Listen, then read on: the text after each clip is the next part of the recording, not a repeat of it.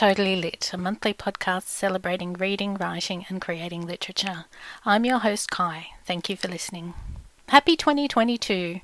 I hope everyone had a lovely break. I had some time off work, which included a mad dash down to Melbourne to visit relatives.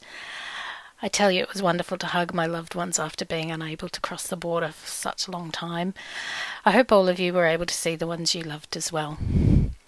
My guest this month is the super amazing Tristan Bancks.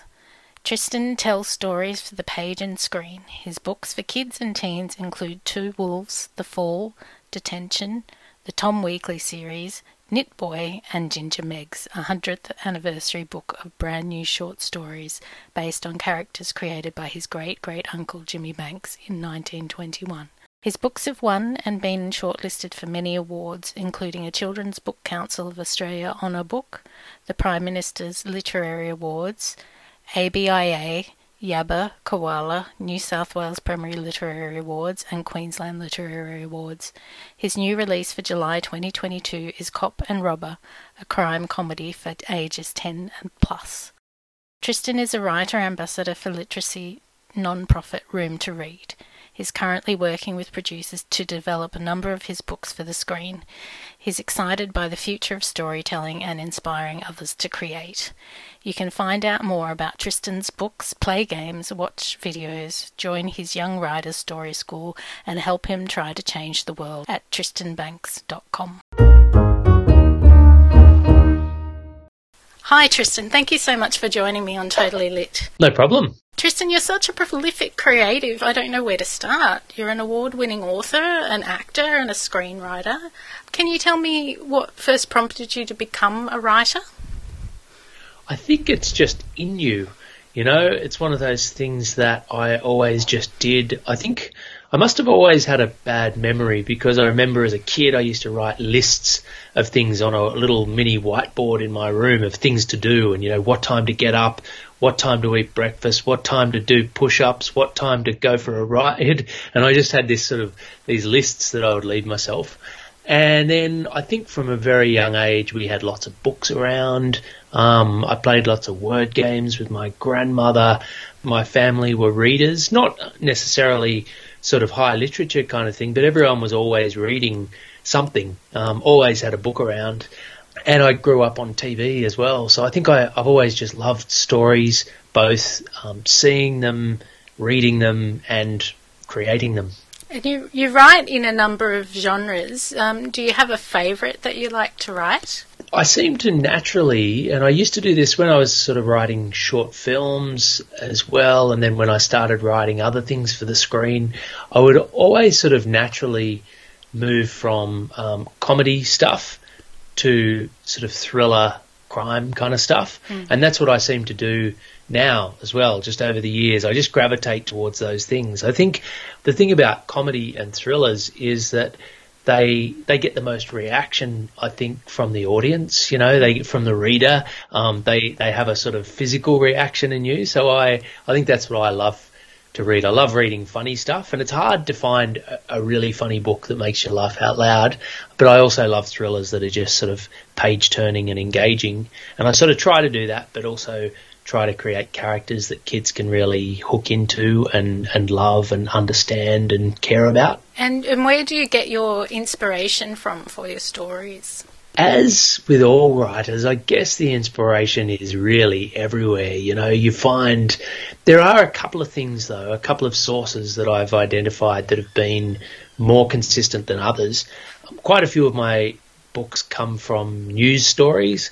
So I might see a news story or hear a news story and it'll just stay in my mind and I'll keep returning back to it and think that's a really interesting situation for a kid to be in. And then I'll start writing notes and then that will sort of evolve over time. One of the books, actually, The Fall, was inspired by a, a, crime scene that I visited when I was on work experience with Channel 10 News when I was in high school.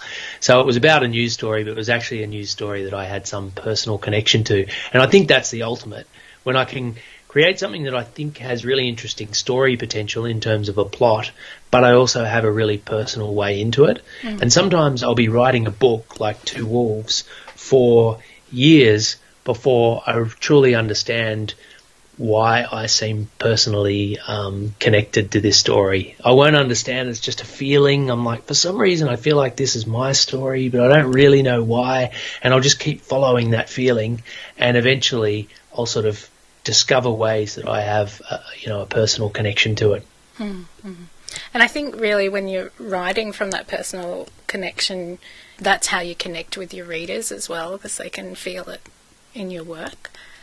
Yeah, and it's also how you get yourself out of trouble as a writer. I think sometimes when I'm really stuck and annoyed, I eventually remember, oh, it's because it's not personal, because this is too far from my own experience, because I either haven't done enough research or I'm writing too far outside myself to really be interested. Mm. Um, and I really like, I love reading sort of personal stories, but I also love to write them.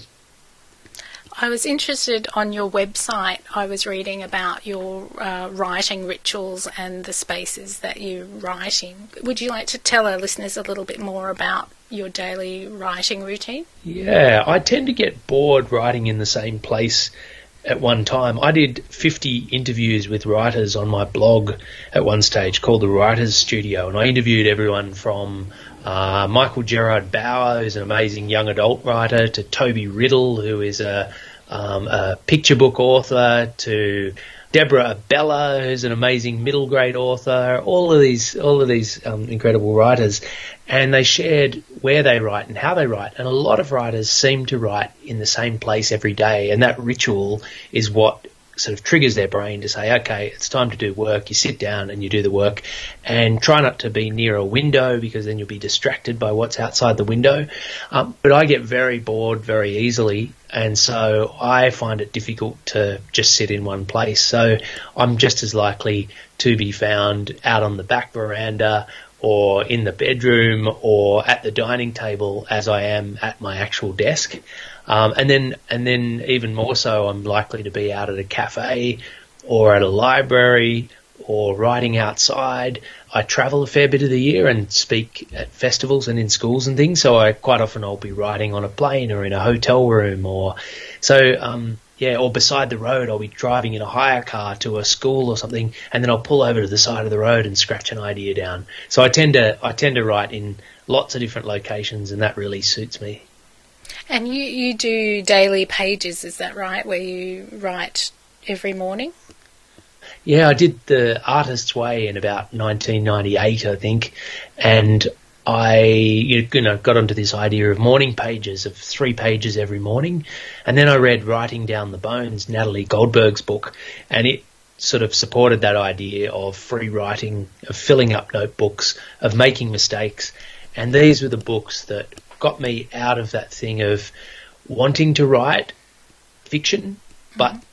Almost being too scared to because I didn't want to mess it up or didn't want to write the wrong thing, or I'd been writing for magazines and newspapers for years before that, and I sort of thought, and, and these were the books that allowed me to make mistakes, and uh, and I guess by by doing that every morning, um, this morning I did probably five pages actually in my morning pages book, and it just tells you that you can write whatever.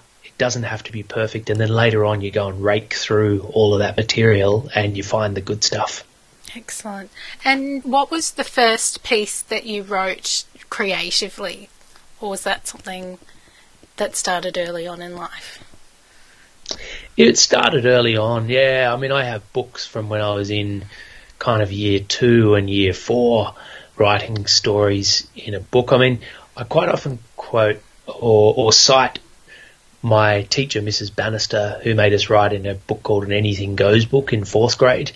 Um, I did write before that, but that's one that almost was an early precursor to the artist's way and writing down the bones. It was freedom to write, and because it was the 80s, we didn't focus too much on, you know, sentence mapping and grammar and things. We just we just wrote wrote, and you were allowed to write for fun. And I feel like um, uh, teaching and education seems to be coming back to that now. For for sort of the early part of this century, there was real focus on on putting all that um, logistical stuff of writing up front.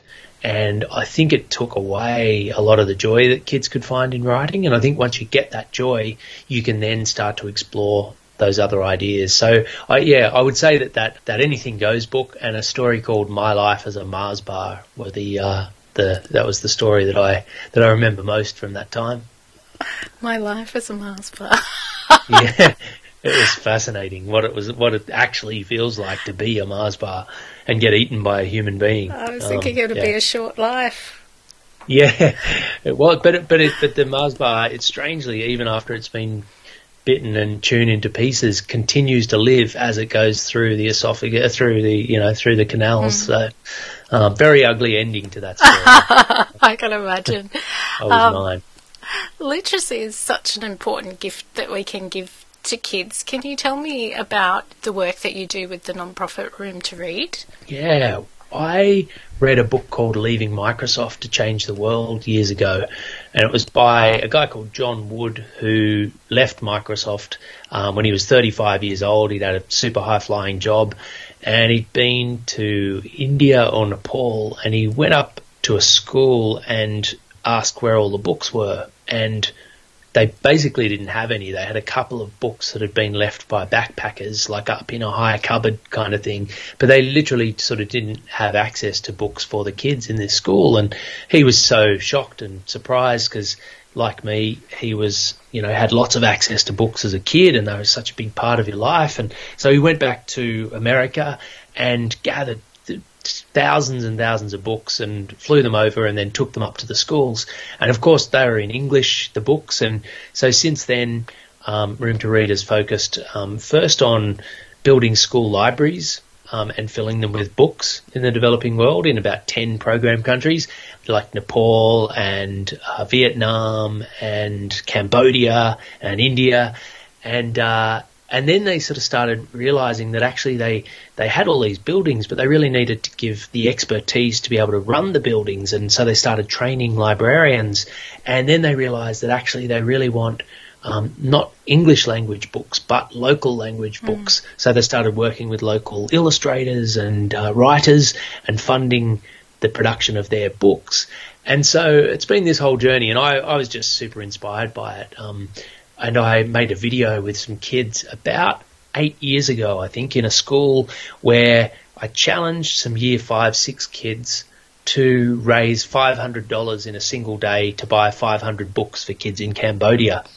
And they did this challenge and we filmed it for YouTube and we put the YouTube video up and then heaps of other schools started watching it and they joined the challenge and they did their own crazy challenges like, you know, daring one kid in your class to be silent for an entire day, like the really noisy kid, and um, you know, uh, daring their teachers to kind of wear insane outfits and come come into the classroom and things, and daring each other. To, oh, there were just lot, lots of big challenges that um, that were made during the day, and they raised five hundred and seventy-two dollars, oh, and nice then work. lots of other classes, and and then that year we ended up raising twenty thousand dollars, which was enough to build a school library in Siem Reap in Cambodia. Oh, that's exciting. Yeah, so we've done it every year, and uh, we actually just finished up the most recent one, and we raised about twenty-one thousand dollars again. And so I think all up, we must have raised about 170 grand or something, um, working with Australian authors and schools and, you know, doing these challenges throughout the year. So we're doing it again in 2022. So oh, any uh, schools or teachers. And it's called the Room to Read World Change Challenge if you Great. wanted to look it up. I can put the link in our um, podcast notes to share with uh, listeners. Oh. Um, that sounds exciting. Um, I love hearing people sharing their gifts, you know, because um, reading is such an important thing for kids. Um, and can take them anywhere. So yeah, I think that's amazing. And now closer to home, you've got your Young Writers Story School. Can you tell us a, a bit about that?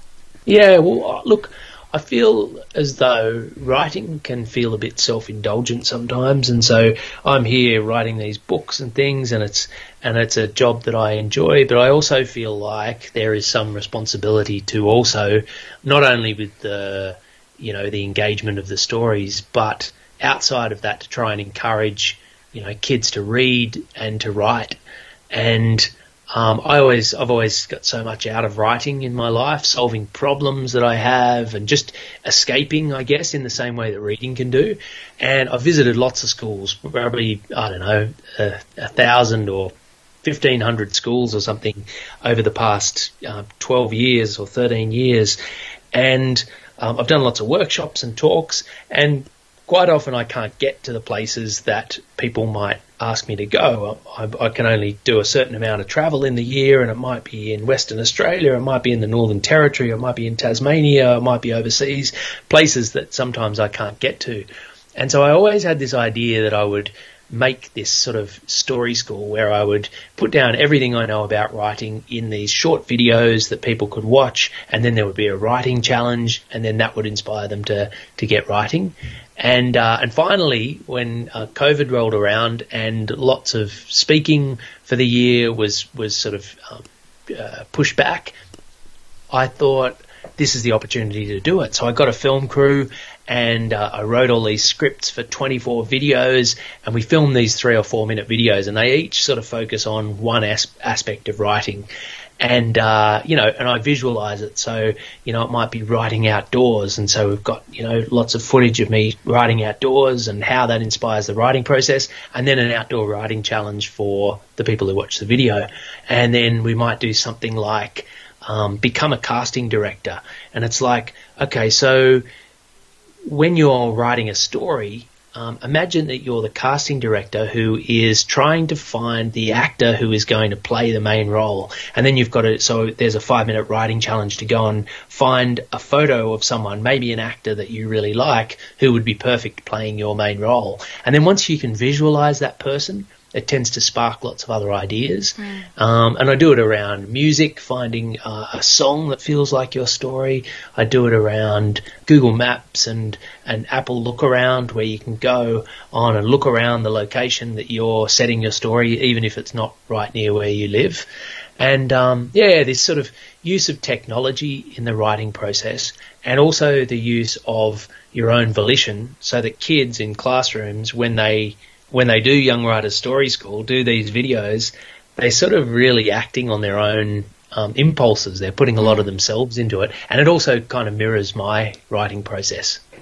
I feel like I know an old writer who could benefit from some of those exercises. yeah, well, that's the thing. I sort of I try not to talk. I'd say they're probably sort of age nine to fourteen. I reckon suit the videos best. But I try not to talk down to kids. So actually, you know, lots of adult writers have been doing doing the course as well. Now, tell me about Ginger Meggs.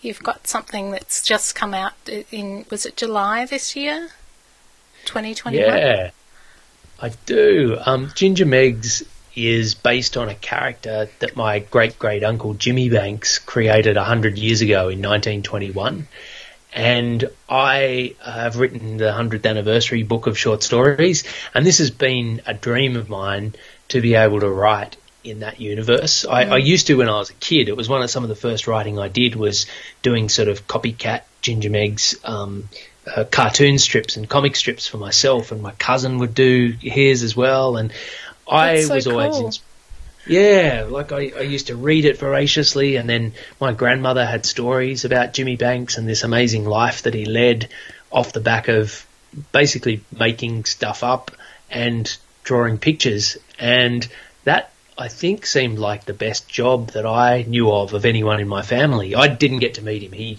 died in 1952 but I, I'd heard the stories and, and they lived on long bef- long after he died and you know, for a hundred years it's been in Australian newspapers. And so I sort of pitched to Miranda, his granddaughter, and Jason Chatfield, who's the current uh, artist, because there have been four more artists who have continued the strip after he died. And uh, I sort of said, look, I'd really love to write this book, and I've written all these other books, and and you know I could really see that a hundredth anniversary book would be amazing. And uh, yeah, and they got on board, and then Penguin got on board, and we've got this beautiful full color hardback edition of, of Ginger Meg stories, um, new stories. So yeah, it's amazing the, to be able to continue that tradition. Yeah, it's one of the things that I'm most proud of, I think, and and it's also the best looking book that I've um that I've written. I have to admit, I did say to my nana that I was going to have you on. Um, and Yeah. the podcast has moved up a little bit in her eyes. Ah, really? um, because a lot of the authors so far she hasn't known who I've been interviewing, but she's, she does know um, about Ginger Meggs. She's like, oh, yes, Yeah. I know who that is. So, Oh, good. Yeah, look, I think um, at the the Sydney Writers Festival launch for the book in May last year, there was a man who leant over to me when he was drawing Ginger Meggs as part of the launch, and, and he leant over and said, "I've been reading Ginger Meggs for seven decades." And uh, I thought that was pretty extraordinary, which also puts the pressure on, right? If you're writing about a character that people have known that well for that long, the pressure's on to get it right. But um, the feedback's been good, actually. Oh, that's good to hear. That's good to hear. And I, I really wanted um, kids now to, because kids now don't read comic strips in the way that they used to. I, I really wanted to introduce it to a lot of kids who, you know, may not have heard of Ginger Meggs and, and have, you know, current day kids reading Meggs as well. That was one of my goals. But I think too, like I have fond memories of being in the library at school with the like the Garfield comics and the Footrot Flats, and the there are kids that did read those style of comics growing up, Yeah. um, and it's not as um, now it's more about DC and Marvel or that sort of thing, which is a totally different style of comic book. But yeah, there are people that still want to reconnect with those more traditional styles of um, comics. Yeah, I always liked the funnier comics. Like I always liked Mad Magazine, and uh, I never quite got into the Phantom or into you know Batman or anything like that. And this this book is, I guess, more of a graphic novel rather than comic strips. You know, it's highly illustrated, but um, but you know there are pay. It's you know they're, they're longer stories as well. And a bit of a stepping stone as children are developing um, from picture books through getting up to middle grade. You still need a bit of a, an in between as well. I Um, think so. where yeah those those kids that are still um, learning to read they still want good stories to read as well Yeah, and so many people are visual. I think we're finding that and circling back to that more and more with all the graphic novels that are coming out. That, you know, I, even as an adult reader, I recently read this biography of a filmmaker, Gus Van Sant, and it was highly um, illustrated with, with pictures and, um, you know, bits of his scripts that were marked up for for things that he was going to film and all that sort of stuff. And it was so nice reading something so visual. It was still lot, lots of text, but everything was illustrated. And I just realised how much I appreciate that even as an adult reader. I have to be careful because my writing space is actually surrounded in comic books because my husband's a comic book collector um, so i'm imagining them um, coming to get me now that i've said that i like um, footrot flats and garfield better Um, oh, okay. Oh well, oh, that's good. Good uh, creative visual space to be to be writing in. Ah, yeah, it's great. Um, we've got um, we just work in a little office here, and half of the office is comic books and guitars, and then the other half is my space, which is a little bit more um, traditional. And I'm Okay. sitting here looking at um, Warhammer miniatures. A Lord of the Ring miniatures, I should say, because my husband paints them. So I have a yeah a nice eclectic space to write in Yeah, which is good. good. Um, now, you've got something new coming up in 2022, a middle grade. Can you tell us about that? I do. It's called Cop and Robber, and it's about a kid whose mum's a cop and his dad's a robber, and he spends half the week at each of their houses. And his mum's always asking about what his dad's up to because he's always doing dodgy things, and he doesn't want to tell on his dad, um, but he also doesn't want to lie to his mum, and so he's always in this really tricky situation. And these bad dudes come to his dad's house and demand um, hundreds of thousands of dollars that his dad owes them, but his dad doesn't have the money. And so within three days, he has to pull off the biggest crime job of his life, and he needs Nash to help him. And so Nash has to work out whether he's going to help his dad and possibly, you know, help him get away with this thing, or is he going to tell his mum, which might mean that his dad ends up going to jail, and or you know possibly uh, both of them get hurt. So yeah, it's a sort of um, there's lots of comedy in it as well. So it's a kind of crime comedy novel uh, in a way and yeah, I've really really enjoyed reading it. Um, it, it, was an idea of writing it. Sorry, um, there's an there's a uh, it came to me actually when I was driving up to a school on the Gold Coast one day, and it just sort of struck me this idea, this voice sort of came into my head about this kid talking about his dad always trying to give up on crime, but he can't. And uh, and the voice just came out. And actually, when I got to the school, I read it. I was I was going to teach um, a workshop in writing crime for sort of year nine students, and I read them the the pages that I'd written.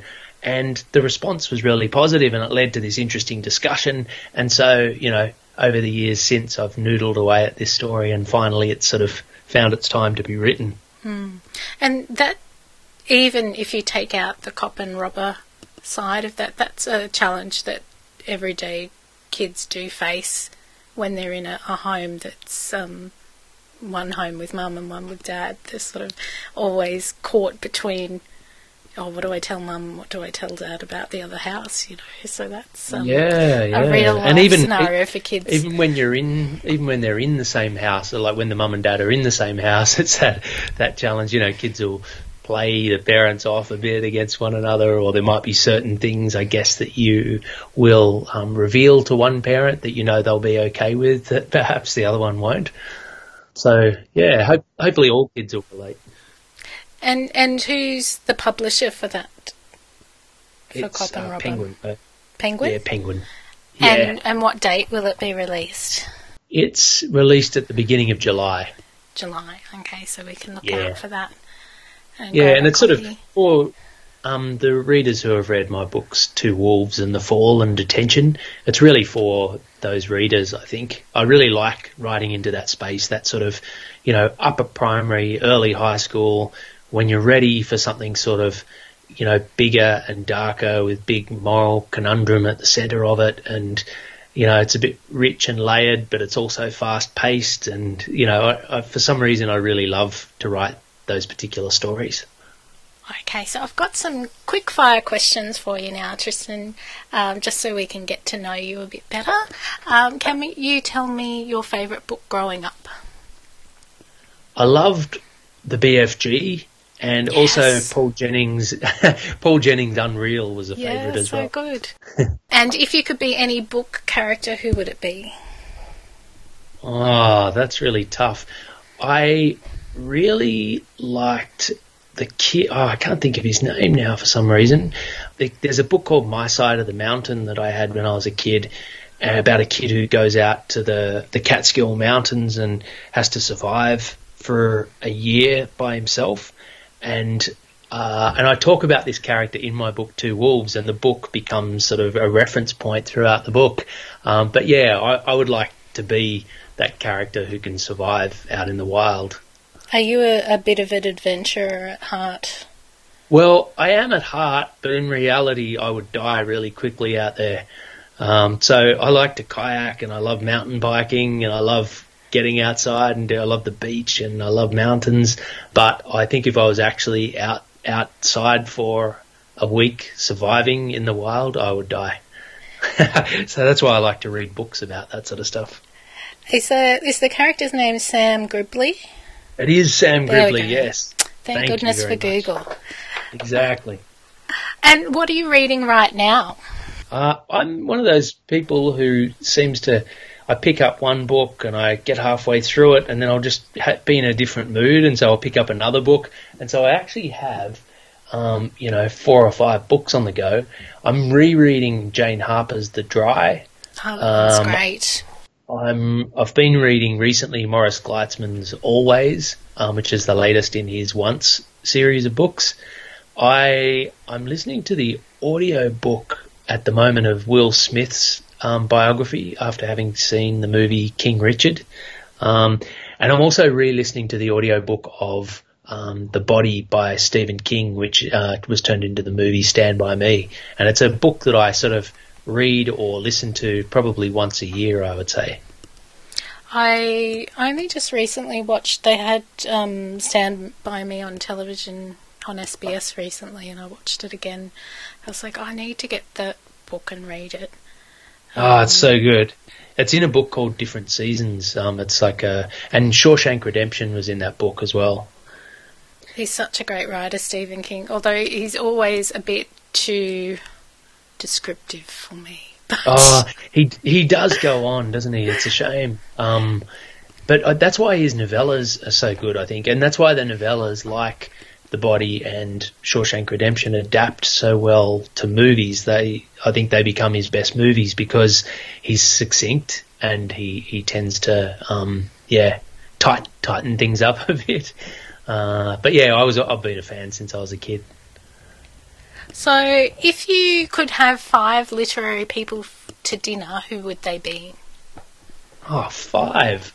Wow. It's a big dinner That's- party during COVID. I know. Well, uh, that's really interesting. Well, if I was going to say Australian writers, well, because I'm reading The Dry, Jane Harper would be good. Craig Silvey would be interesting person to have. Um, I think I, I don't know.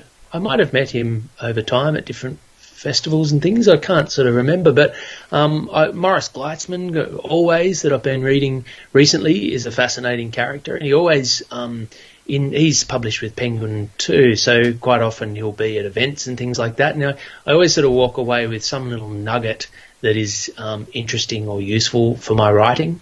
Um, so he would be a great character to have along. Who else would be would be amazing literary characters to have at a at a uh, at a party? Um, two more. You, you. We, we've had a good chat.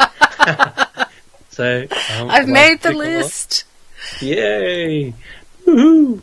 Um, and I actually, uh, if I can invite a few more, I have um, uh, like a critique group that I've been meeting with over the last two years, over COVID sort of times, um, where every month we each share a chapter of what we're writing, and we each read each other's chapters, and then we spend 15 minutes on Zoom um, pulling apart that person's um, chapter and encouraging them and doing all that sort of stuff. And the the writers in that group, Sarah Armstrong and Zanni Louise and Leon Tanner and Deborah Abela, we actually haven't all ever been in the one room together in real life. Oh, uh, that so it'd be interesting to have them come along too. Uh, so yeah, look, it's it's a slightly larger dinner party, um, but it should be a good one. The the rules are relaxing. It's okay. you can have more people, um, Yeah. but it sounds like it would be very stimulating. Lots of I good so. book chat. I, I miss that from these times. I've I've appreciated not having to travel quite as much as I was before uh, to talk about books and things, and to be able to do it, you know, from your living room. But I really do miss those conversations and those close friendships with um, lots of other writers that you that you build at, at festivals and events and things. And I, so I'm I'm looking forward to that coming back at some stage. I've really found that's been my biggest support coming from a aspiring writer to an emerging writer is the events and conferences I've gone to and the connections I've made. Everybody just sort of cheers you on, and um, those friendships are invaluable in your career. Um, I think I'm so. always happy to make more. Yeah, well, I think writers in general are pretty like most of the writers I've ever met. I've really liked, and I think the children's and and uh, book community is particularly sort of supportive and selfless. Like people will really go out go out of their way to share whatever intel they might have in order to help you in whatever way they can. Yeah, Yes, I find yeah. that it's it's um it's a good good group of humans. That is definitely true.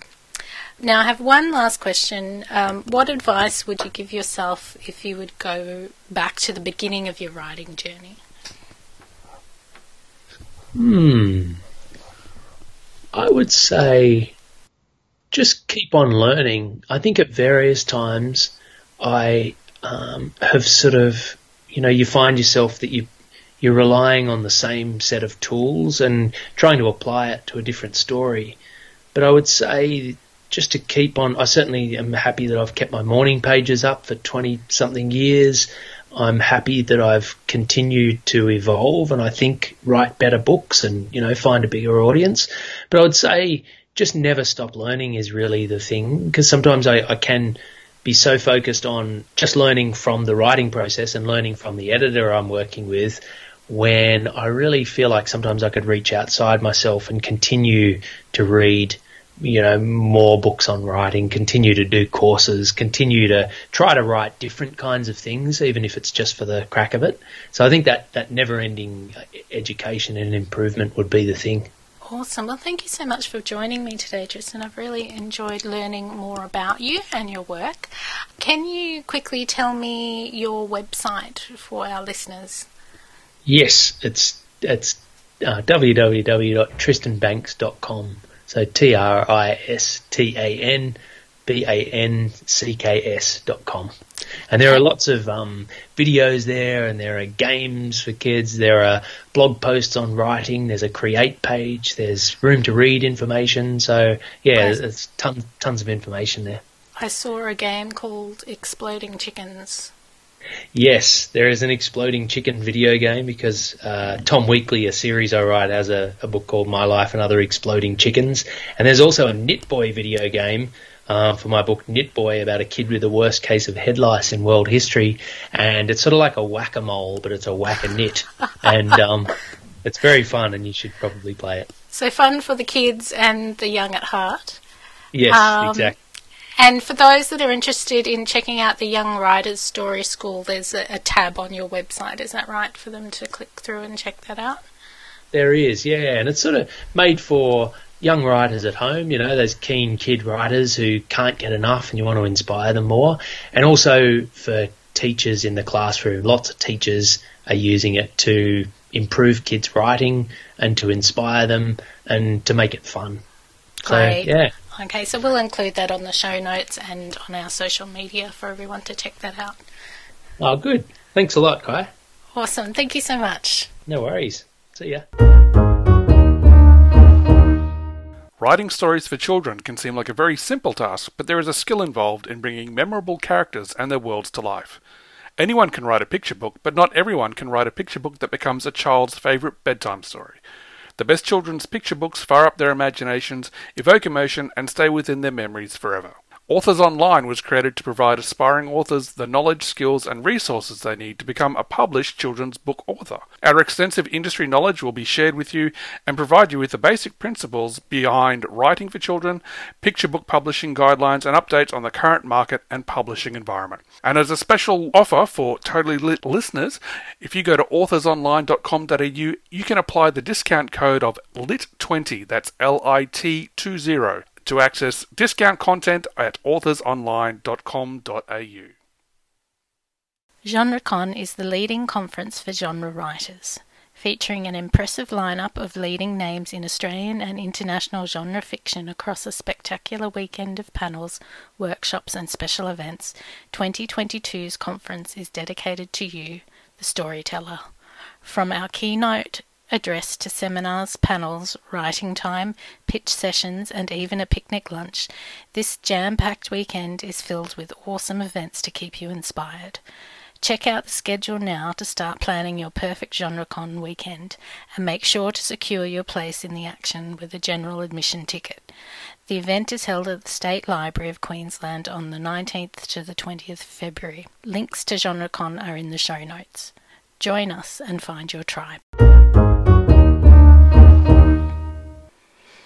So, what's happening in 2022?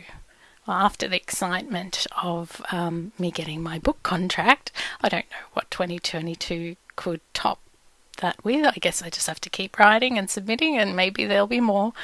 My first writing activity this year is GenreCon in February. I'm very excited that I'll be collaborating with GenreCon and we'll be interviewing a few of their presenters. So, February we'll have a few extra episodes for our listeners, so um, look out for those. Um, I'll also be attending a few of the events, so if you spot me at GenreCon, come and say hello. Thank you everyone for listening. If you enjoyed the show, please subscribe and leave a review on iTunes. You can also support the show by following us on our socials and sharing with your friends.